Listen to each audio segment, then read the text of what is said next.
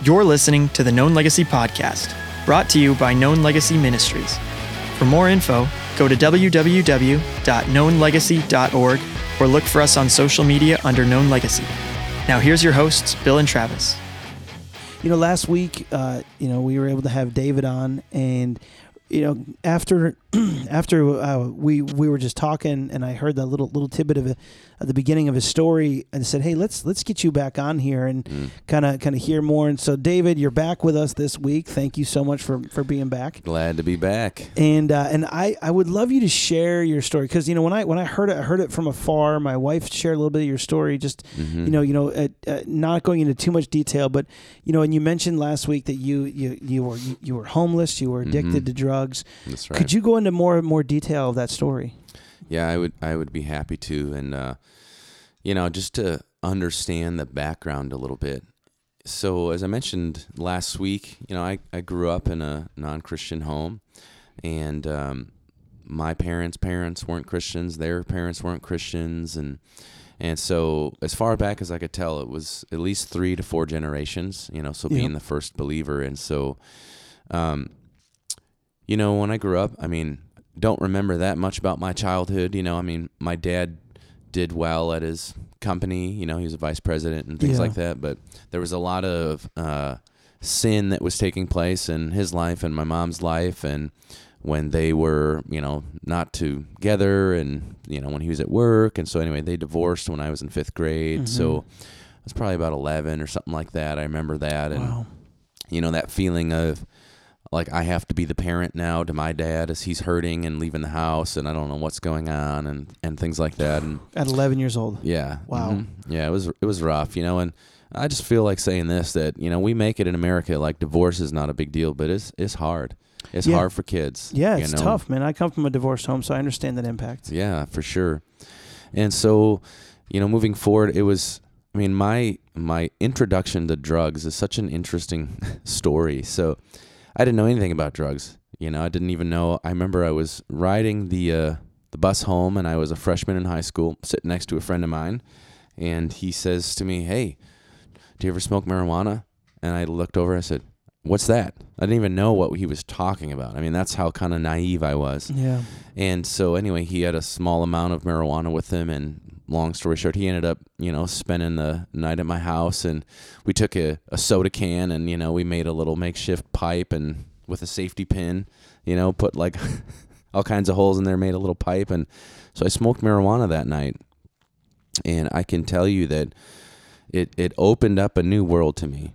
I hmm. didn't know how hurting and how confused and how broken I was. And when I, you know, stepped into another realm where I was high, everything shifted for me. All that stuff that I couldn't define or didn't even know I was going through was eliminated when I got high. And I searched and pursued that experience almost to my death uh, on multiple occasions for the next 12 years every single day. And it wasn't like I, you know, at age 15, you know, I was just doing it once in a while. I was I was there. I mean, it starts marijuana, then hallucinogens, LSD and shrooms and ecstasy and that and so that was most of my high school days. I was uh the further I could escape, the better. And so it was not uncommon for me to take 10 hits of acid, you know, to eat shrooms before school. First thing when I'd wake up, smoke marijuana, drive to school when I'm tripping on LSD. I mean, that's just the reality of what I did. When my sister came into high school, I have a younger sister. I was, I think, a junior when she became a freshman. I remember her coming to me one day, and I, I was high on something. I don't remember what. And she asked me why people called me the Acid King. That's what, that was one of my nicknames in high school. So Wow. and so this is not at all glorifying that behavior, but that's just the reality of what I did.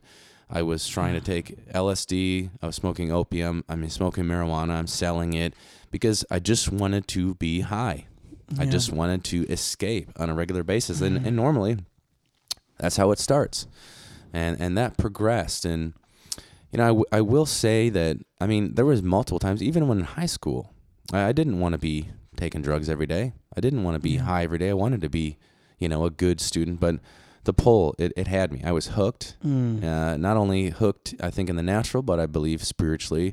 I was pegged, coming from just a a, a line of uh, you know alcoholics and people with mental disorders and suicides in my family line. I was I was pegged spiritually by the enemy, Mm. and it was an I was an easy target to eliminate from the game, basically. Mm, and wow. so um, that continued and continued into college, and I mean it it didn't get better. You know, surprisingly, somehow I graduated high school. I don't know how, but just barely by the skin of my teeth, and I got accepted into a school, and uh, it just I was continuing using the same drugs in college, and at some point uh, in there, I began using cocaine, and that's when it I really started taking off. And I think it's important to to share a little bit here that as I look back on my life now, being a Christian, Yeah. I can see tangible evidence of the Lord Jesus Christ and His Holy Spirit beginning to draw me. So, just to interject here, so yeah. the summer uh, before my first year in college, I was working in a factory, you know, trying to save some money for school, and and mind you, I mean, I'm I'm doing drugs all day, getting hammered and drugs at night, so I'm somehow maintaining a job. You know, I don't even remember, Wow. but somehow doing that still, and so there was a we were in a busy season. I remember it was window framing, and there was a temp agency that came, and they came for two days. And so the first day, uh, this gentleman he was he was older than me, so he would have been you know a father figure, Yeah. you know. And I didn't realize I was carrying so many father wounds. But you know, here I am, this 18 year old kid, and when this 40 year old guy comes and sits next to me at lunch, Yeah. and instead of you know being rude and you know calling me names or whatever, he's he's sharing this this amazing story about how he met his wife, and he's as he's telling the story, he's using the word God and the word Jesus and all this, and I'm just listening. You know, I don't even really know what he's talking about, but it was a, it was it was a really neat experience. And the next day, we didn't talk at all because it was so busy. He came up to me and gave me a little New Testament Bible, and it said, "Start reading in the book of Psalms." I'm sorry, start reading in the book of John and read one proverb every day and ask the Lord what his will is for your life and he will re- reveal it. God Wow. bless. And then he wrote his name. And so I- think it's interesting to say that that was the first time I saw a Bible. Remember Wow. holding a Bible. And how old are you? I was 18. 18. Yeah, so I was 18 years old. I mean, just grew up in in the north part of the United States and wasn't part of my family, wasn't part of my relatives. So why would I have any need to see Yeah. those or you know? Yeah, what is this thing? around? Yeah. exactly. And so I, I, it's interesting to notice here, and uh, I appreciate you guys bearing with me as I share this because there's has been some good. some detailed points here. Just pointing out how no matter how far down we are, the Lord is working. He's moving. He's always pursuing us. He's always the one taking the first step. And so anyway, that Bible somehow that made it to college with me and, and three years later, I'm actually I'm still in college. I think I had missed one semester, but That is the grace of God in itself, right there. Seriously, like, yeah, that's crazy. Yeah, it's unbelievable. And at this point, uh, I'm actually going to be studying abroad. So I'm going to be traveling overseas and, and, and spend a semester in Europe. And as I'm now at this phase of my life, I'm still using a lot of the drugs. Not, uh, I wasn't hardcore into cocaine. We'll get into that. But during this time, um, I'm packing and I'm kind of in the hippie phase. I mean, last week we talked about the horns I had for hair. At this time, I had long dreadlocks. And so Wow. I was uh, packing and I was kind of like a hippie type phase. And I remember I found that Bible that that guy gave me that, you know, three years earlier. And I had it with me. Uh, or I was packing and I was reading in the Bible. I remember I opened in Proverbs. I start reading. It's like wisdom. Like, yeah, wisdom, man. That's awesome. Yeah, I'm gonna bring this with me. You know, I was thinking that. So I, I packed it in the uh, in the uh, carry-on bag. So anyway, flying out of uh, major metropolitan. I think I was flying out of Chicago, and I'm on the plane, and I'm actually I won't I don't I won't I won't share their name, but uh, their last name was Lois and Verlin, and they were from Switzerland, and uh, I was sitting next to them on the flight, and so you know it's a eight hour flight, seven hour flight, something like that. So I bring out this Bible, and I'm like I'm gonna read this, so I start reading it. And Lois, who was sitting next to me, she leans over to me and she goes, "Oh, you're reading the Bible. Are you a born again Christian?" And I go to her, I go, "What's that?" And I'm here. I am reading a New Testament Bible. Yeah. And so, anyway, we got talking, and I think it's really interesting. and I want to share this. So, I don't remember all the details of that flight, but through the flight, she had a- she probably had shared the gospel with me and had asked if I wanted to receive Jesus Christ as my Lord and Savior. So I'm 20 years old at this point. And I remember as I'm sitting there, what I do remember is reverberating in my mind is what do I have to lose? And so she prayed some prayer with me. You Yeah, know, yeah, I don't yeah. know what we prayed, but some sort of you know form of the sinner's prayer, as we would call it.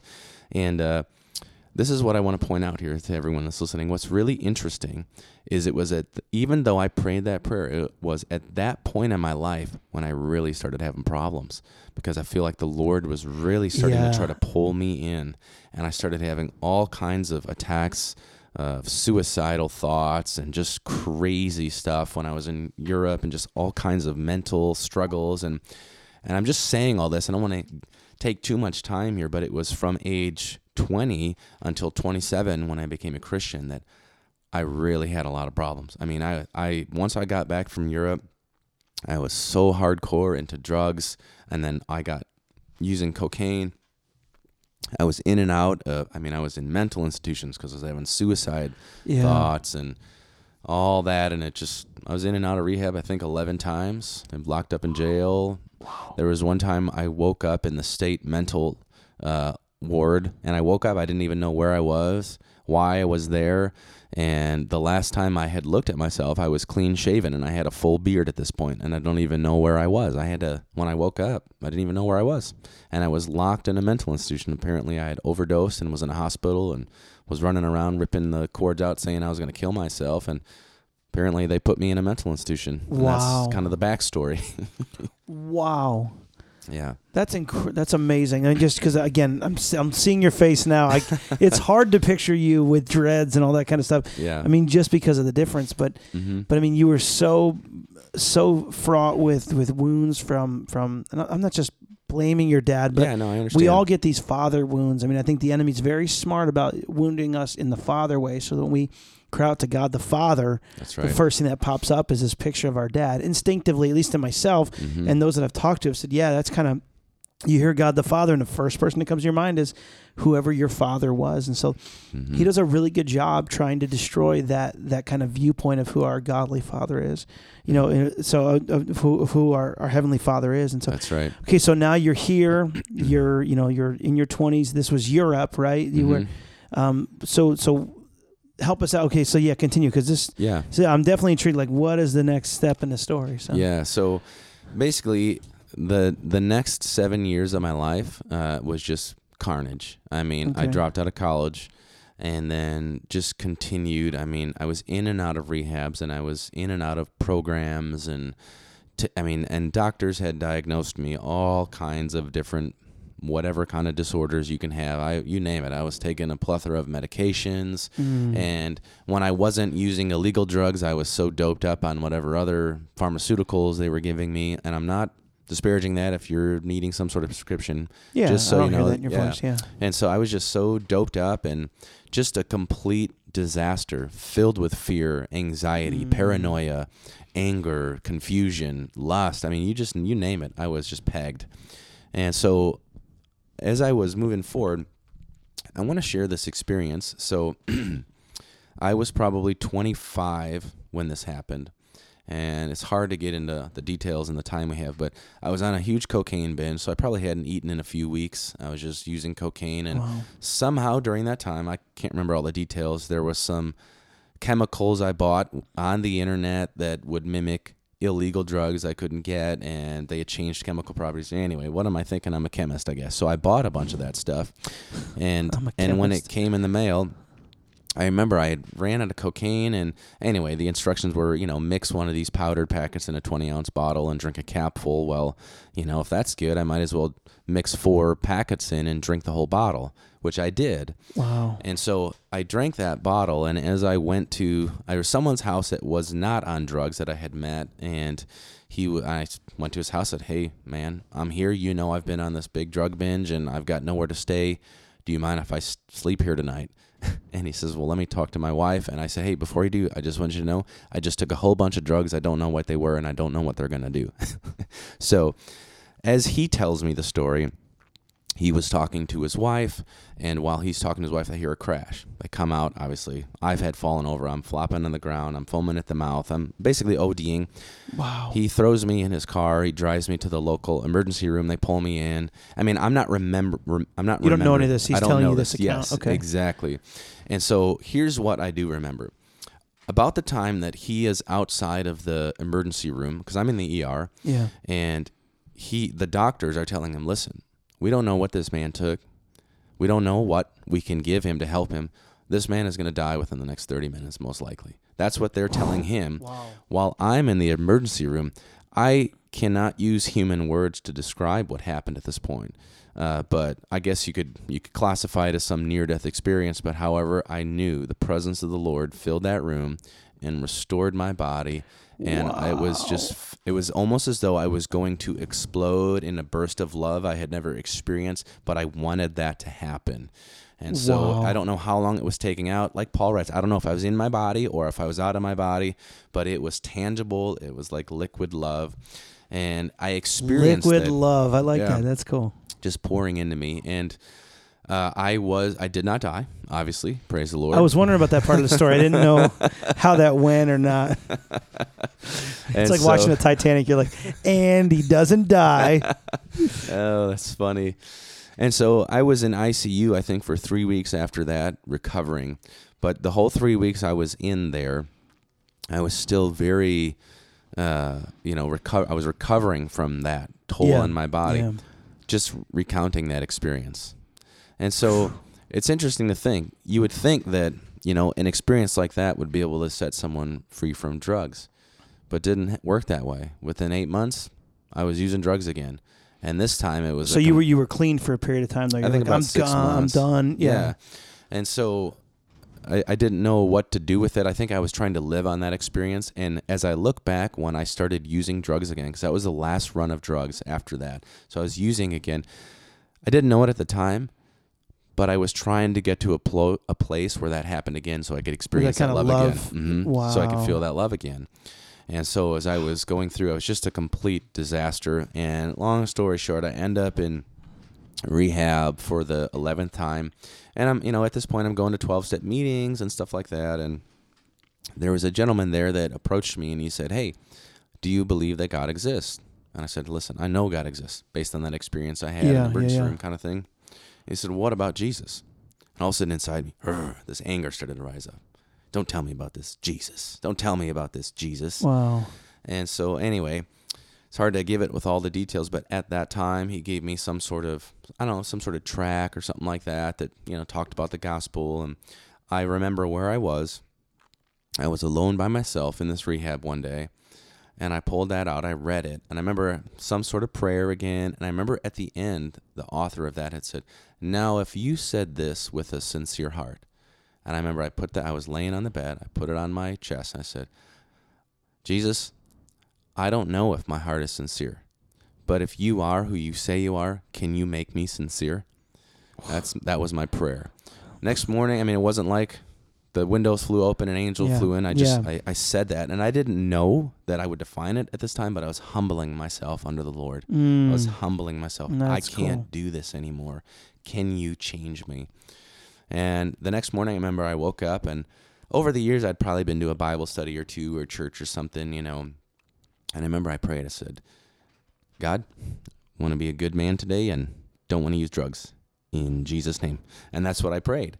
And I went like that for probably about three weeks. And then I would say, um, I got out of that rehab, got into transitional housing, and I went to a church like one or two Sundays in a row in that area. And I can tell you, I didn't have a vehicle at this point. I was working in a retail store, staying in transitional housing. I'm walking through this parking lot because I didn't have a car to go to work that morning.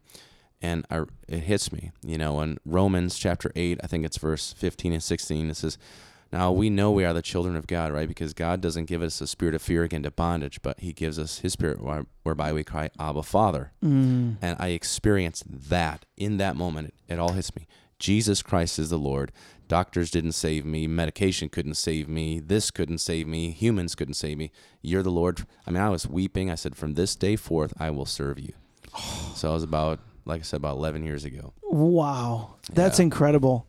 And and you know, and so uh, thank you for sharing that. Yeah, it was bet. not too long. It was perfect because it just just just I that that idea of addiction, you know, and and and we walk by people all the time. We we we forget that everyone has a valuable story to share. That's right. Um, but uh, the, the other part I love about it is we were able to celebrate with you your daughter's first birthday. That's right. And for me, I get I get kind of emotional thinking about the fact that, man, God redeemed that. hmm And so so I, I mean, so okay, so if you want to go go go into some detail because because you are you are married now. That's correct. How, how long have you been married? Uh, eight years.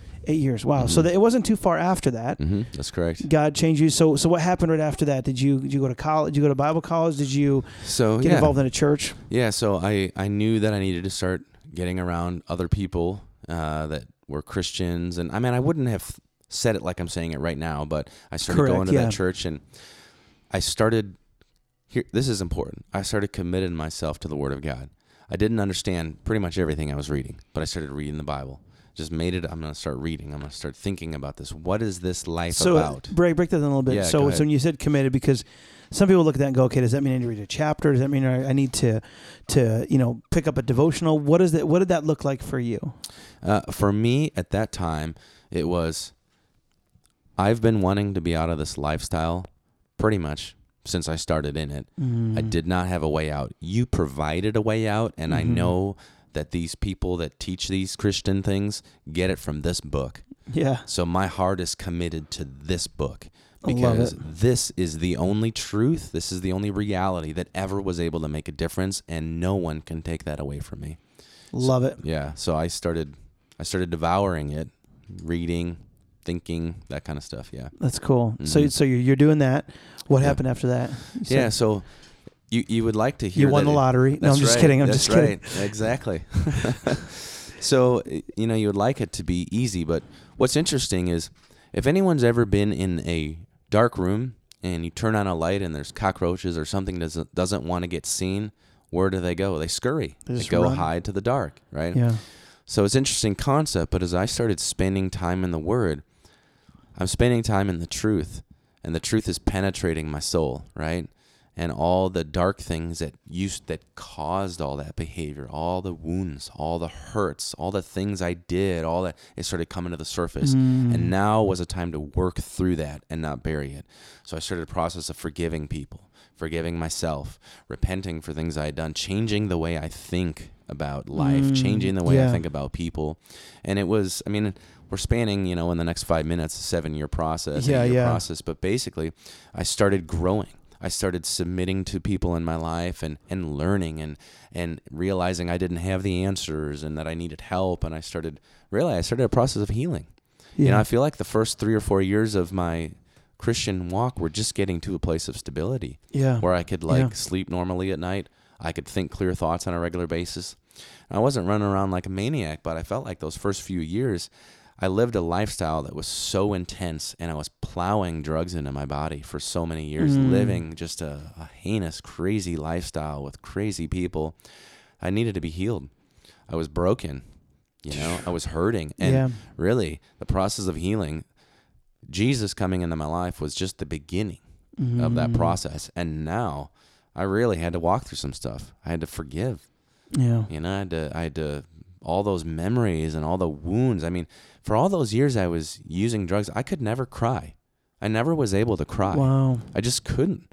But as God started working in my life and bringing His love and His healing, the, the balm of Gilead over my soul, I began to release some of that, all those burdens I was carrying, all Mm. that hurt began to come out in tears. And I was just experiencing the Lord's grace as I walked through that process, as I walked through that. So it was during that time as I began to get to a level of stability where the Lord then called me to attend Bible school. You know, and I went to Bible school, and here I am. I'm thinking I'm called to go to Bible school, and you know, I'm supposed to be a, you know, pastor, or you know, you're, I'm thinking Yeah, those yeah, types yeah. of thoughts, not sure what that all means. And as I go, and while I'm there, that's when the Lord begins steering me towards a, a focus of business, you know, and connecting in that and helping people in those areas. And so, you know, to to sum that up, that's kind of how that process took place. But it took healing. it took a lot of healing in the beginning, you know, to I was like in a meat grinder for the first three years, a spiritual meat grinder,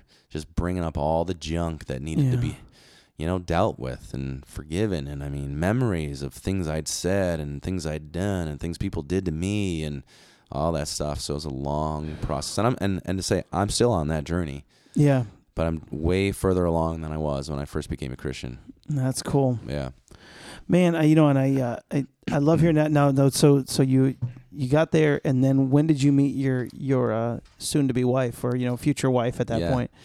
Well, it's, it's actually a fun story, and if I can take just a minute. Yeah, you're um, good. So everyone's familiar with the book of Genesis. Well, I shouldn't say everyone, but I'm sure most people have heard of the book of Genesis. Mm-hmm. And so in the beginning uh, of the book of Genesis, in chapter 2, verse 22, it says, God took the rib from Adam, right, and he made it into a woman. And this is what the Holy Spirit highlighted to me. And he brought her to the man. So Mm. I said, I remember where I was sitting in Wisconsin at that time, and I said, Lord, if you can bring Adam's wife right to him, I believe you can bring my wife right to me. I don't think Adam had to guess, and so I don't think I'm going to have to guess. I was, I didn't know it, but I was putting my faith in that verse because God was highlighting it to me, and it was, it was through that time. Then, not long after that, my wife ended up at the church, and then it was so interesting because my wife's very pretty. And so there was a lot of other single guys at that church, and they're all kind of, you know, Oh, yeah. going after her and Yeah. searching. And I'm I'm hanging back because I had direction from the Lord. You know, I felt like Lord, I think she's really pretty, but if if she's not mine, I'm not. I don't. I'm not going to pursue her. And it doesn't mean I don't do anything or anything Yeah, like that. yeah, no, I hear ya. Yeah. Yeah, so during that time, and so anyway, we started. We were together in some different groups, and we started talking, and then anyway, we connected, and I remember having the conversation with her about how I wanted to get to know her and and all that, and I wanted to read the Word with her, and this stuff was coming up to me, and I told her, I said, I don't know what to do with it, and I remember she said to me, she goes, "It's reciprocated," and I was like, "What does that mean? Is that, that mean? good? Is that good? Is, that good?" What does this mean? yeah. So, but anyway, not too long after that, um, I mean, we were married six months later from that point. Wow. Yeah. Hey, when you know, you know. Yeah, that's exactly when I when I met Sarah, uh, I had I call it my uh, Dreamweaver moment when all of a sudden it's like, ah, like Yeah. there she was, and and so we didn't date for years, but I just knew. You just Mhm. know, and so It was a knowing, that's for sure. and then you fast forward now, and now you've got a, a, a one year old, beautiful one year old, Yes. well, almost uh, one She's and a six- half. 16, 16, 16 months. 16 Mhm. months, which is awesome. And I, and I guess that's why I bring this up. The idea that, that we, you know, we've all got this stuff. We've all got, you know, uh, th- things that, that, that have tripped us up, that have stopped us. Mhm. You know, what is some encouragement you would say to the guy who's struggling with something, some kind of addiction? It may not be as, as quote unquote hardy as, as a cocaine addiction, Mhm. but it's something, and it's something that stops them from experiencing who who Christ is to the fullness of of what He has for them. What would you encourage them to do in the midst of their addiction? Yeah, I think uh, the enemy works in darkness, and so someone you trust, another man, Mm. sharing your struggle. Okay, transparency and bringing things to the light is going to be a major first step. That that's important. That's key, uh, and coupled with that, it's going to be vitally important to get and stay connected with that person or those people and find the answers through the Word of God in the Word of mm. God. You know, the Bible says that the Word of God is sharper than any two edged sword, right? Piercing even to the division of soul and spirit. And so the Word of God is is crucial. There's Yeah. n- there's no true healing to our soul apart from the Word of God. And so connection Love with it. people and the Word of God is, I, you know, that's what I would say. You know, our first filter with known legacy is is God's word true? Because the thing that, that that tripped me up for so long was I would read a verse hmm and I would go, "That's good for somebody else," and I was like, and God's like, "No, that's not. That's that's dumb, Bill, because he can say it's stupid to me. It's okay. yeah, I, hear him, and, and but he's like, he's like, if if it's true, then it's true. that's right. And so, so if you're sitting out there struggling with with with an addiction, with something Mhm. in in your life that keeps tripping you up. In fact, if you're in the midst of a battle, and this is something I noticed before, Mhm. is that I remember that when I first became a believer, after that point, I got a, I got addicted to pornography and Mhm. alcohol. Like it was after that moment, yeah. and for so long, I believed that I wasn't a believer. hmm But but the enemy does doesn't have to fear us if we're if we're not a follower of Christ. hmm Like he's just gonna get us you know once once we come to know him it's even the battle gets stronger just like you said i thought that was interesting that as Yeah. you started to pursue him it's like okay i'm going to throw some more stuff at you it's going to be even worse That's right. um, and I, th- I think that, that if you're out there struggling in the battle know that there's a reason why you're struggling hmm the enemy doesn't just pick some random person and go ah you're just you're not even a believer i have no value in you Yeah. he only attacks the ones worth worth attacking quite honestly hmm so take comfort if that's the word in Yeah. in being attacked to know that there's other guys in the battle who, who who see that you're you're trying to pursue what God has for you but in the midst of this you've got to yeah confess it to others Yeah. another thing that another thing that I that that you said that I thought was really good was let the journey take its time like Mhm. let it do what it needs to yeah. so stop looking at everybody else around you and go well they're here and I'm not Mhm. uh, allow yourself to to let God peel back those layers That's right. You know of where you are so that you can become who he wants you to become he's Mhm. only he's created you on purpose for a purpose That's right. you know psalm 139 we talk about all the time that we're fearfully and wonderfully made the way Yeah. that he made he made you david is different than how he made me the, the way that he made you guys out there is different than how how he made he made us and that's on Mhm. purpose That's right. because he has a bigger plan that we don't we don't see Amen. That's really good. so uh thank you man thanks Yeah. for sharing this You do you have any Happy final do it. thoughts or or uh you know, just appreciate the time, the opportunity to share, and and just a- an encouragement. You know, keep pressing, keep moving forward, keep pressing in, because there's there's always hope. In Yeah. Him. in Him there is always hope. you know and you've changed everything your great grandkids will never understand the taste of where you've been from That's right. And that is, that Praise is the hope we want for you guys too. Is that, is that you would move forward, knowing that you're not just doing this for you, but for your grandchildren, your great grandchildren, for all those who come after you. You get to be the Abraham in your family Amen. to change your legacy. That's so, right. Thanks for your time again, You David. bet. Happy Love to it. do it. You guys have a great day. Uh, if you have questions or comments, concerns, check us out. Info at knownlegacy.org uh, to send us an email or check us out on social media. Known Legacy and Known Legacy Ministries on Facebook. We'd love to hear from you. Uh, share this with your friends. Thanks for thanks for listening. Have a great day. Thanks for listening to By Dads for Dads on the Known Legacy podcast. Look for us on social media under Known Legacy or go to www.knownlegacy.org to stay connected. For booking or questions, email us at info at knownlegacy.org.